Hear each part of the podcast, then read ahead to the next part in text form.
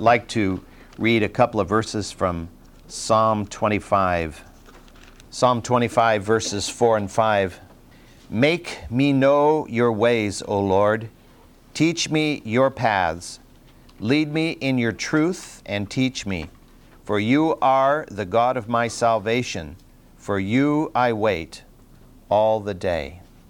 Father, you are our teacher. Your Spirit instructs us in the Word and in the way that we ought to walk. And we submit to His authority here this morning and pray that you will guide us and that you will enlighten our minds and hearts, that you will help us to focus on that which is of you. Glorify your name in our midst this day, we ask. And Father, as the service is occurring concurrently and uh, other classes are being taught here, we ask that you will be present with each and every one. We ask you, Father, to bring many into your kingdom this day, here and around the world. We ask, Lord, that the evil one will be defeated and bound as he has been. But pray, Father, in each life this will be a reality. We just submit now to you in Jesus' name. Amen. We are in the 15th chapter of the book of 1 Samuel. The 15th and 16th chapters of this particular book are very, very meaningful. In the 15th chapter of the book of 1 Samuel, we find that the Lord came to, the, to Saul through Samuel and instructed him to carry out that which God had ordained from, from hundred years, hundreds of years before, and that was the destruction of the Amalekite nation. This was giving Saul an opportunity to demonstrate again that, or to demonstrate for the first time actually, obedience. And as we know very well, he did go out and he collected an army, he defeated and routed the Amalekites. But as he brought the, um, as he came back from the victory over the Amalekites, we were, we were told last week in our study that he built a monument to himself, we're told, and that Samuel then encountered him at Gilgal. And there at Gilgal, you remember Saul came running up to Samuel and said, I've done the will of the Lord, you know, like he had done a real great thing. And of course, Samuel asked him the very pointed question then, what means the bleating of the sheep and the lowing of the oxen, which I hear? And of course, immediately, Saul defended himself by saying, Well, the people made me do it. At least he didn't blame the devil uh, at this point. He blamed the people for making him do it. And of course, Saul's, Samuel's response, God's response through Samuel in verses 22 and 23, I'd like to read again because they are very crucial verses. Then Samuel said, Has the Lord as much delight in burnt offerings and sacrifices as in obeying the voice of the Lord? Behold, to obey is better than sacrifice, and to heed than the fat of rams. For rebellion is as the sin of divination, and insubordination is as iniquity and idolatry. Because you have rejected the word of the Lord, he has also rejected you from being king. I think there's a, there are many, of course, key truths in that particular passage, and we talked about some of them last time, but I think it really always boils down to the, that foundational factor as to the acceptance or the rejection of the Word of God. God has spoken to us through His Word, God has spoken to us through His Son, who is the living Word.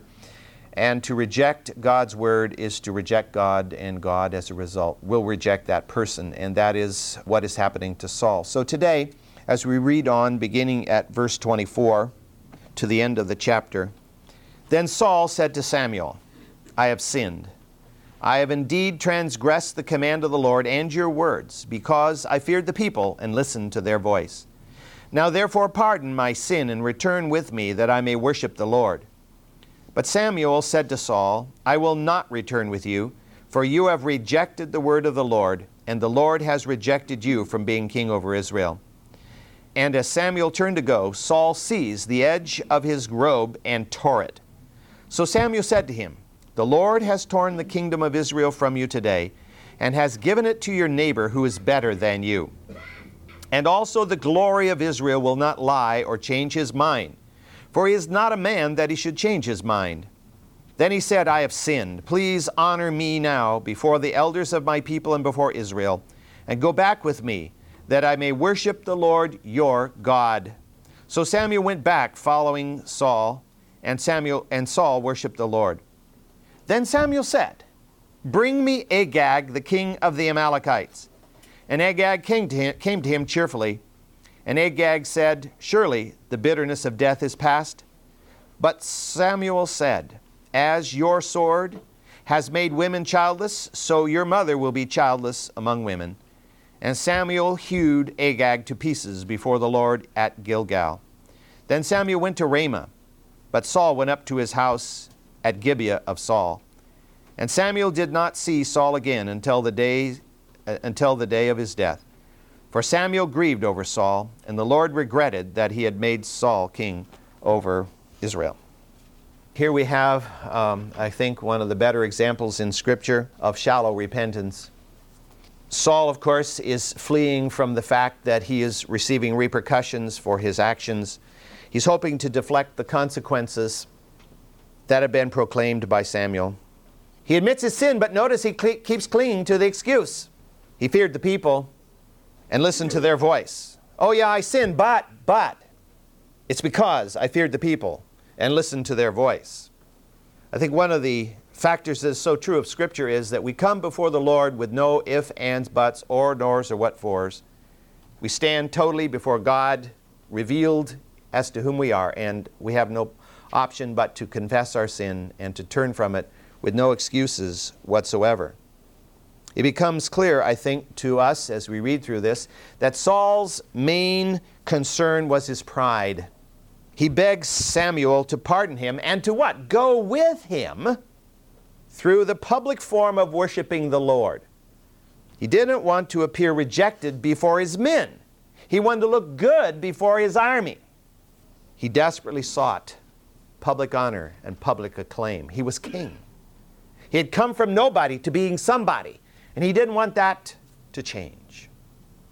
It reminds me of, of a biography we watched uh, the other night of one of the Hollywood movie stars who, once she had received a certain amount of acclaim, she just couldn't stand it if that acclaim was diminished in any way, or if the honor she received was in any way diminished. She just couldn't stand it because she had gotten this great acclaim. And, and that's, that's human nature. We, you know, we're, like, we're like Satan, who, who, who's, a, who's a great magnet is drawing everything into himself and this is our natural tendency is to draw everything into ourselves. At first samuel refused saul's request and he repeated the lord's judgment as if saul hadn't heard it the first time. He said you have rejected the word of the lord and the lord has rejected you from being king over israel. And what we, we see here is that samuel made that, in effect, what he thought would be his final statement to Saul, and he turned to leave. And Saul, in his desperation, grabbed onto Samuel's garment to hold him, and it tore his robe. As a consequence, we discover Samuel used this as another teaching moment. Without missing a beat, as, the, as maybe even held the, the torn piece, or as Saul hold the, held the torn piece of Samuel's robe in his hands, Samuel said to him, Just as you have torn this robe, so the Lord has torn the kingdom of Israel from you today and has given it to your neighbor who is better than you. Then Samuel seeks to remind Saul of God's immutability, that God does not change. And he proclaimed that, that Saul, your insincere and shallow repentance is not going to change the things you discover as you read through this passage and into the next chapter that, that Samuel was not happy about this at all. Samuel was not happy about Saul's fall from grace and power. And so, showing compassion on him, Saul relented, and Saul went, I'm sorry, Samuel relented, and he went with Saul to, to, to where the men were encamped there at Gilgal, and he went there to preside over the sacrifice that was to be made, this public worship. But what we find here is so characteristic of Samuel, even in this, in the fact that he's relented and okay, I'm going to go with you and we'll have this sacrifice so that you can have your another little day of glory here. But even here, Samuel uses it as an opportunity to hammer home truth to Israel in an act that certainly must have humiliated Saul if he thought about it, but which served as a vivid lesson he commanded that Agag, the king of the Amalekites, be brought before him. Now remember, the Amalekites had been routed and killed, uh, but, but they kept one. God had said they were all to be killed man, woman, child, animals. The whole thing was to be wiped out as a cancer. And yet Agag was kept by Saul. Of course, he said, The people made me do it. But nevertheless, he was kept. And so Samuel commanded, Bring Agag before me. Now, our passage, as it's translated here in the NASB, uh, says that he was brought, that he came cheerfully. Now, the Hebrew word which is translated in the NASB as cheerfully is a compound word. It, it's a word where you've got more than one uh, a Hebrew word attached together here. And its parts have different meanings. And so basically, what this is saying here is that Agag was in fetters, he was bound. But at the same time, he had confidence that he would be free. So if you get that picture, he's coming, you know, his hands are tied behind his back, or however he was bound. He was being brought bound, but he wasn't coming with his head down expecting the worst. He was coming gladly because he was expecting probably to be freed. The worst is over. And this seems to be supported by the last phrase in that verse where it says, Agag thought, Surely the bitterness of death is past. I will somehow escape death, in, at least in this situation. But he knew nothing of the prophet Samuel. His confidence rather quickly evaporated when he saw Samuel draw a sword, possibly from Saul. And notice again the words, the words which Samuel uses. You know, Samuel is such a, a neat guy when it comes to using words, such a great turn of words, even as we read back there, to obey is better than sacrifice, you know. Uh, what means the lowing of the oxen that I hear? You know, uh, quotable quotes if there are any. And he says to him, in effect, that as you, Agag, have made mothers childless, so I'm going to make your mother childless. And as a result, Samuel killed Agag. He displays anger here. Samuel displays an anger and a frustration at Saul's blatant disobedience. And so he hews, the scripture says he hews Agag in pieces before the Lord. So Samuel fulfills God's command. But it doesn't do Saul a speck of good because he didn't do it. Samuel did it for him. After this dramatic demonstration at Gilgal, we're told that Samuel returned to his home in Ramah. And the scripture tells us that Saul similarly returned to his ancestral home at Gibeah. And as we've noted already, the, the, the, two towns are not really very far apart. But nevertheless, we discover, and tragically so, that Saul would never again see Samuel. He was deprived of the most important counsel that was available at the very hour he needed that counsel. We read that Samuel grieved over Saul. This could imply that although Samuel would never again see Saul or offer him counsel or offer him the word of the Lord, he might have been willing to counsel Saul if Saul had come to him, if Saul had sought him out, as he did at one time far earlier in his life. But what is interesting is that the word in Hebrew, which is translated grieve here, where it says Samuel grieved over Saul, is the word that is normally used for the grieving that goes along over a dead person, the grieving that occurs at a funeral. Thus, it may be that Samuel viewed Saul as already dead, in effect. But what is, what is ironic about all this is that although Saul would never see Samuel again in this life, after Samuel was dead, Saul would seek his advice and his counsel by going to a witch and asking her to bring him up so I can ask him a question. You know, it's a, it's a commentary on what it means, what are the ultimate means, meanings of rejection of the word of the Lord. And we're seeing, of course, the rejection of the word of the Lord uh, is, is becoming more and more rampant in the church in America. I got a uh, email last week from uh, a young person I hadn't seen in 31 years. He'd been a student at the Alliance Academy in Quito. And he said that today he is a United Methodist minister. And immediately he said, but a good one, he said. he says, I'm not one of those liberals. So I thought, well, I hope that's true. But you know, we can't castigate any particular denomination, but it can occur in almost any denomination where people lose their rooting in the Word or, or never had a rooting in the Word. And, and they go on to, to try to be spiritual leaders with no foundation. And of course, they're blown about with every wind of doctrine and willy nilly here. I was really surprised, actually, because we have insurance through AARP, why, of course, we have to have membership in AARP, and AARP sends out a magazine, which you probably have seen if any of you are old enough to receive it, called Modern Maturity, which isn't something we pore over. But I just was thumbing through it not too long ago, and the letter to the editor was saying something about an article that apparently Shirley MacLaine about her, or she had written in it. I didn't read the article, but anyway, saying that something about her, you know, spirituality, and, and the person went on to talk about the Bible and the Lord, and I thought, Modern Maturity printed that letter? I was very surprised that they printed a letter that was, you know, proclaiming the truth in the midst, in the face of a lie. But this is what we're facing today. And the Bible has taken a tremendous pounding in many of the seminaries of this country. And of course, as you know, the Jesus Seminar and people of that ilk who go around and say, think, think that because of their giftedness and their education that they can stand in judgment upon God's word. I really have, a heart, uh, you know, I really feel sorry for them. I feel a lot like Samuel did about Saul here. You grieve over these people because of the damage they do and what their damage they've done to themselves. Simple faith eludes so many people because it is simple. Just trust and obey, for there is no other way.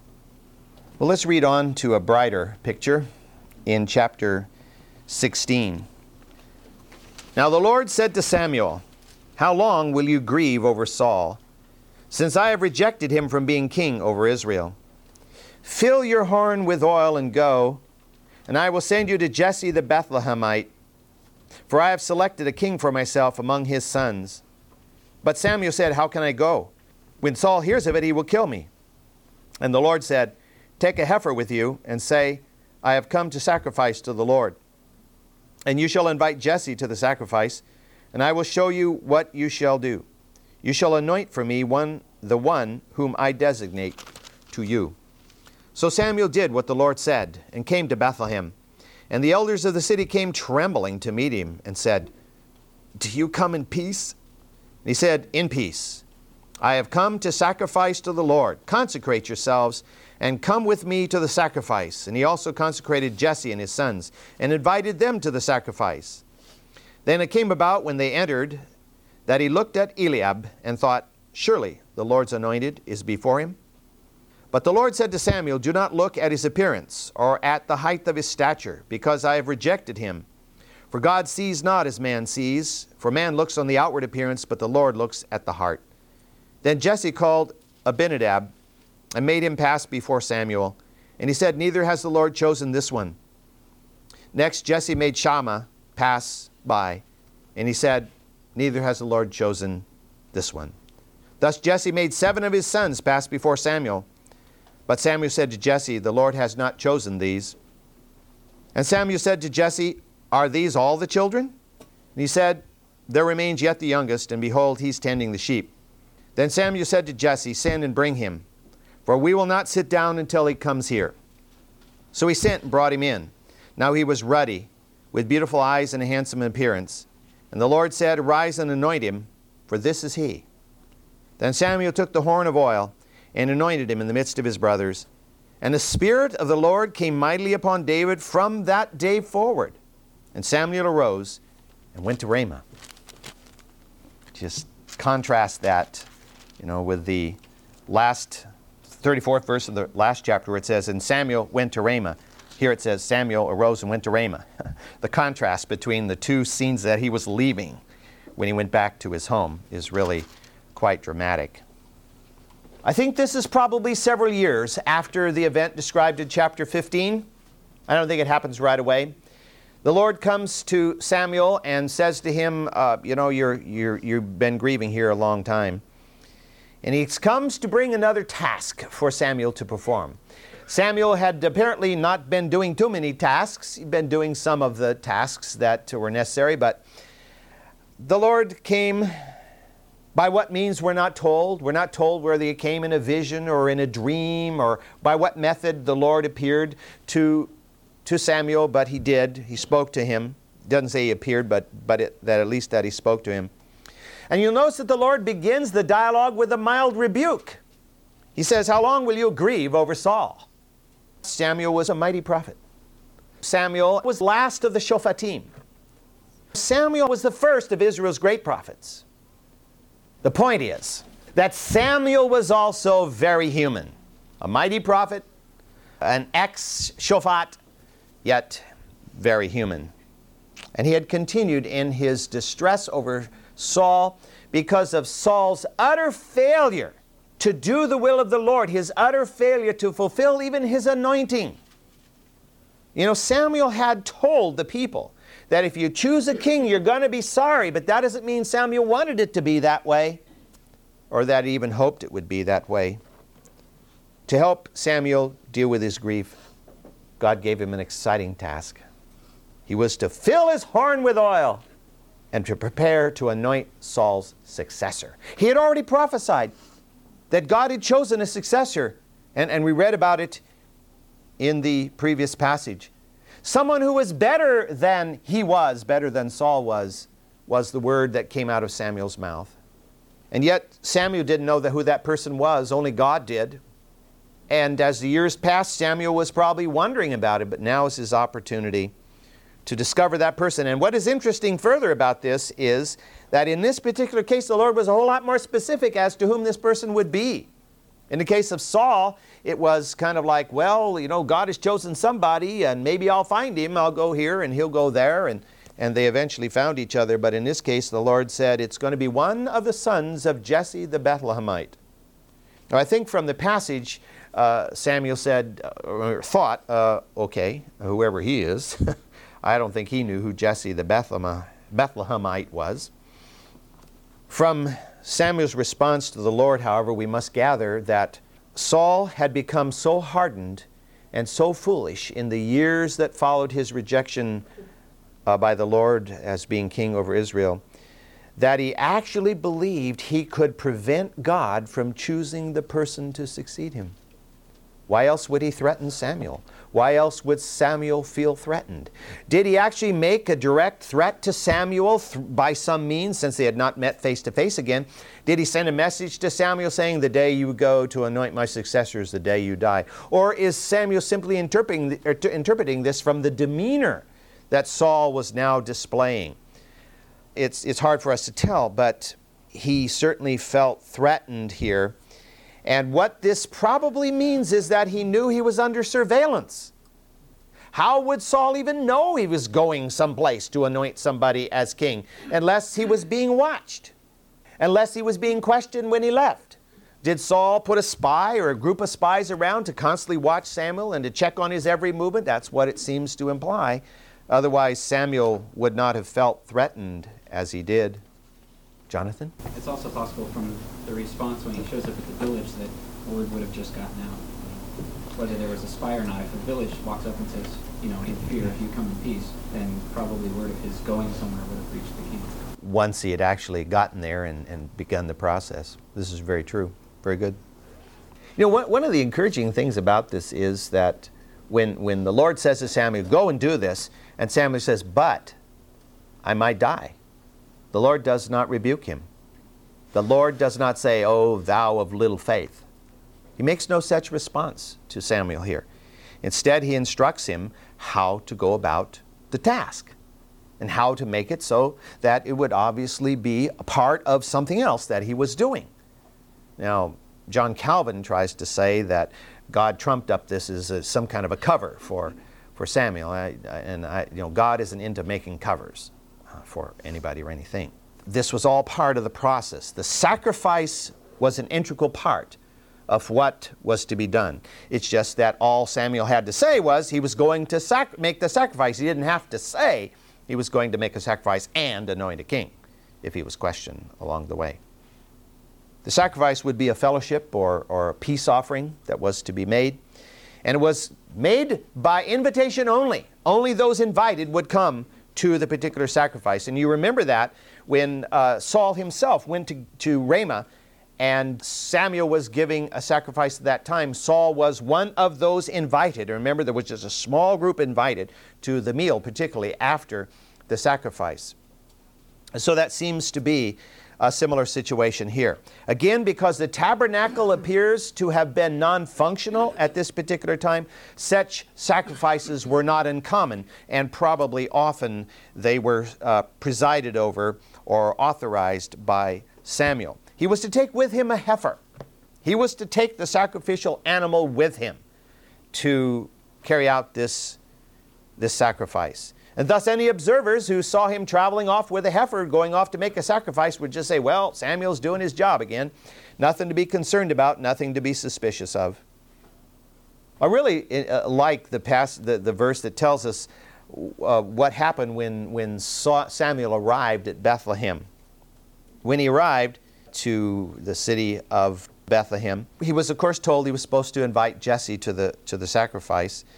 And the Lord said to him, Once you have gotten there, just trust in me. Invite Jesse to the sacrifice, and I will show you what to do step by step. You're not to be worried about who it is you're going to anoint because I will show you and I will tell you definitely, specifically, who the person is. So you won't make a mistake. Well, Samuel made the trip. It's not far from, Beth, from Ramah to Bethlehem. It's about 12 miles. Due south, 12 miles by road, shorter than that by air, about probably 9, 10 miles by air. Walking right past, uh, near, near the site of Jerusalem, Jebus, which of course was not an Israelite city at the, at the time, uh, down to uh, Bethlehem. So it would have taken him probably one long day, less than that, except he had to drag a heifer along with him. And so the heifer isn't going to you know, trot along there. So, you know, mile an hour, probably pretty good pace for a heifer. We see something of Samuel's reputation as a clear seeing, uncompromising prophet. I probably several of the people are still remembering his hewing Agag into pieces here, you know. This is a tough guy, you don't want to cross him. And we see that uh, his reputation preceded him and evoked fear because in the fourth verse, of this passage, when, when he came, it, we're told that the elders of the city came trembling. And the Hebrew word means quaking with fear, you know, knees knocking, jaws a chattering, trembling to meet him and said, Do you come in peace or not? You know, we hope you're coming in peace. Because with God's anointed prophet there, they knew that they might be expected to be obedient. Oh no. Much to their relief, of course, Samuel informed them that he had come in peace and that he had come to make a sacrifice, to which you, the elders of the city, are invited. They were greatly relieved, of course. He instructed them to consecrate themselves, to consecrate themselves.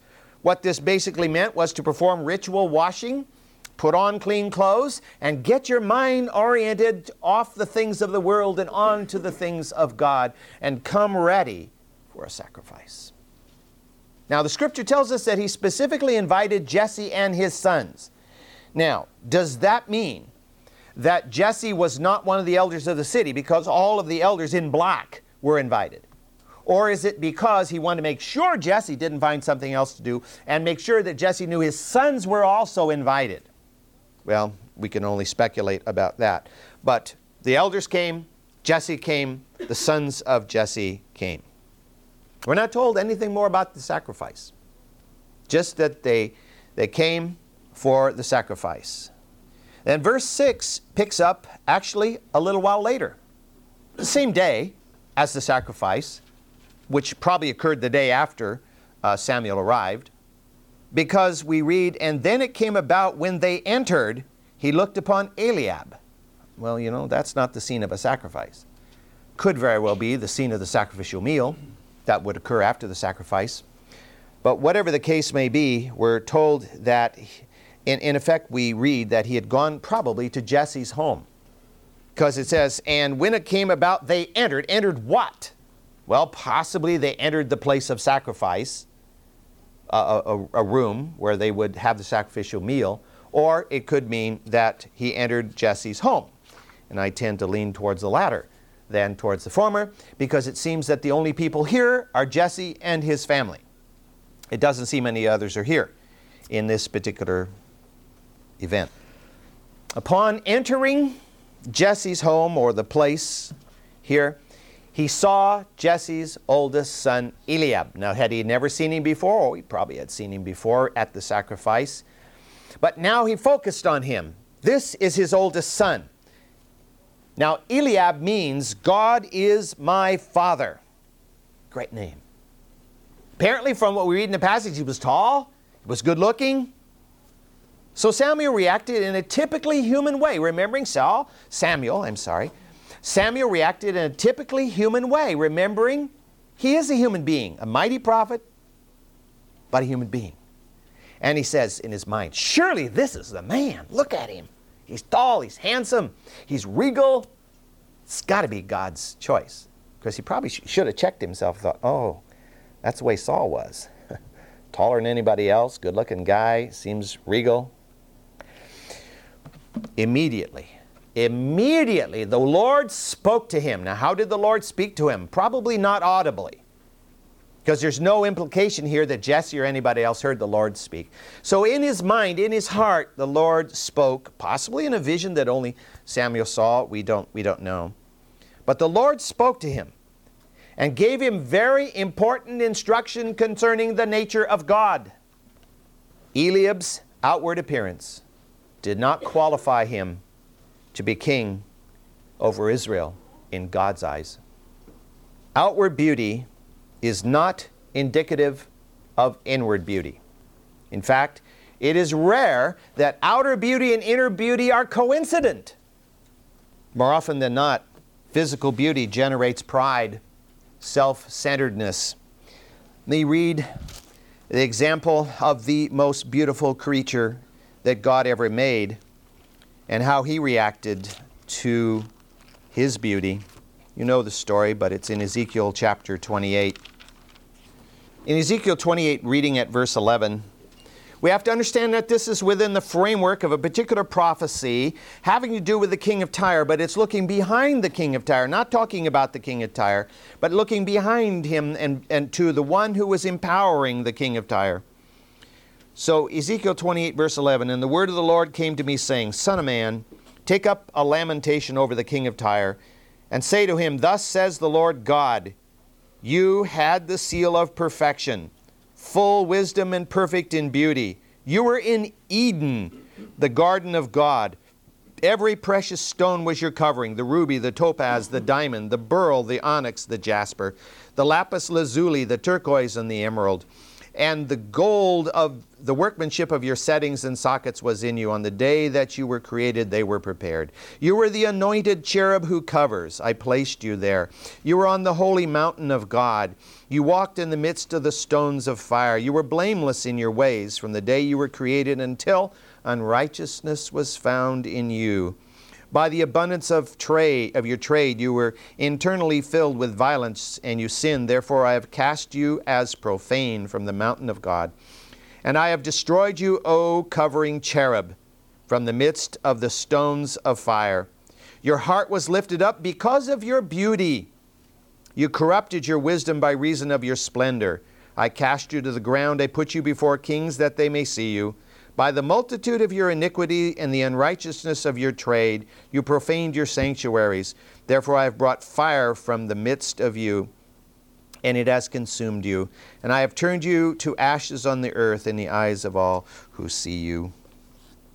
Obviously, the king of Tyre could not fit that description. He was not in Eden. He was not created in perfection. He was not a man of, wis- of great, perfect wisdom. He's referring, of course, to Satan to the anointed cherub who covers. And if, if uh, this is a primary example of what physical beauty will do, you know, he, he was the most glorious of all the creatures, and his beauty went to his head, and he became proud and arrogant and decided he wanted to be like the Most High. And so generally speaking, we in this world choose people by their physical appearance, and often that turns out to be a very bad choice. All you have to do is look at the stories of the people of Hollywood and Af- story. I mean, you you. T- I mean, if you can find a story of one of those people who turns out to be a really godly and good person, you found a rarity. And so, obviously, God is saying to Samuel, Don't pick him because he looks the part. I know the heart, and I will choose according to the heart. Apparently, at some point, Samuel informed Jesse as to his purpose in asking to be to come to Jesse's home. So when Eliab failed, failed the test, he brought a second son, whose name was Abinadab. That means father of nobility, father of generosity. Two guys have great names. But the Lord rejected Abinadab also. So Jesse summoned his third son, Shammah, whose name is totally out of sync with the rest of them. It means desolation. Oh, yes, royal desolation. I don't know. In like manner, Jesse brought seven of his sons before Samuel. it's sort of like a, you know, a one-man judge here with seven guys parading in front of him, one of whom is to be chosen and anointed as the next king of Israel. Since he had presented all of his sons, whom he thought to be likely candidates, Jesse probably began to question whether Samuel knew what in the world he was doing. Do you know what you're doing? Do you really hear the voice of the Lord here, or are you just making your own judgment calls here? You know, Jesse doesn't say this, but I'm pretty sure it was in his mind. And I think Samuel, too, was becoming a little bit frustrated. No, Lord? Not this one either? Are you sure? Oh, okay. Go on to the next guy. I mean, we have gone through seven guys here. Um, I don't see any more in the, in the waiting room here. Obviously, Samuel was not familiar with Jesse's family because he asked him, Do you have another son? Obviously, he didn't know them. And Jesse responded that the youngest had not been presented because he was out tending the sheep. Somebody had to work. In that day, honor and respect were very closely tied to birth order. And of course, we know how all that played out going back to the sons of Jacob and Joseph and all the ramifications of that. David was the youngest, and therefore he was seen as the least likely to possibly qualified for a high ranking position, especially that of king in Israel. So Samuel said to Jesse, Well, by the way, we're not sitting down to this sacrificial meal or whatever it was they were going to sit down to until we've solved this problem, until God has made his ruling on all your sons. So you better call, call the last son. Jesse thought, No. I'm very skeptical about this, I'm sure he thought in his own mind. But he sent a servant to get David anyway. And although we see in this passage that David, we're told, was physically attractive, he had not been seriously considered as a candidate for God's call. From the human point of view, God often calls the most unlikely person to the position. It's really amazing how God works. And when you think about it, though, it's part of his character because he teaches us that what is it that we do that demonstrates godliness? We go out and minister to the unwanted of the world. We reach out and touch the widows and the orphans and, and those that are oppressed. And, and this is the way God is, not that David is any of those things, but David was thought to be the least. The one nobody would consider to be king. I mean, he's just. Now, I, I want to say here, we shouldn't consider him to be just a little kid. We got to get away from that old Sunday school idea that he was like a nine year old little boy. You know, I, he was a man, he was an adult, and he just happened to be the youngest. And he wasn't as tall as Eliab, but he was a very attractive young man. David would be the one upon whom God would put his call and would be the one that God would raise up. And again, when we get to the story of David versus Goliath, yes, Goliath was bigger than David, but David wasn't just a little pipsqueak out there, you know, nine year old kid who couldn't wear the armor because it was too big for him, the armor of Saul. It was David was an adult, and that's why I love Michelangelo. Michelangelo's David is the David I think of in the story of Goliath. Not some little kid, you know, who's, who's running around in, in a sheepskin. Of course, Michelangelo's David is not even wearing a sheepskin. I think I want a little more armor than that if I'm going out to battle. But, but that's the David in terms of, of a man uh, who, who goes to battle. Well, I don't want to spoil the whole thing here having to do with David, so we'll, we'll pick it up. Don? Yes. It's amazing to me, these two chapters, how much New Testament theology we have in the New Testament. The Lord looks on the heart rather than the outward appearance, and God desires uh, obedience rather than sacrifice. Don Kenyon, who was my supervisor when I came on at Simpson, had a passion for what he called redemptive synthesis. He traced that theme from Genesis 3 to Malachi 4, just practically everything he did. Wow, that's great. That's one of the reasons I like the Old Testament so much. It tends to be ignored, and yet what you find in the news in the Old, it's all there. Now, comment. Yes. I didn't notice this before until you pointed it out, but in, in Hebraic understanding, um, David was the eighth son, and the eighth day is always a new beginning in Hebraic understanding. So he was the new beginning. I never noticed that until you counted the seventh, eighth, the eighth one. That's good insight. Yeah, great. He was the new beginning, wasn't he? Sure was, wasn't he? Yeah. Good, thank you.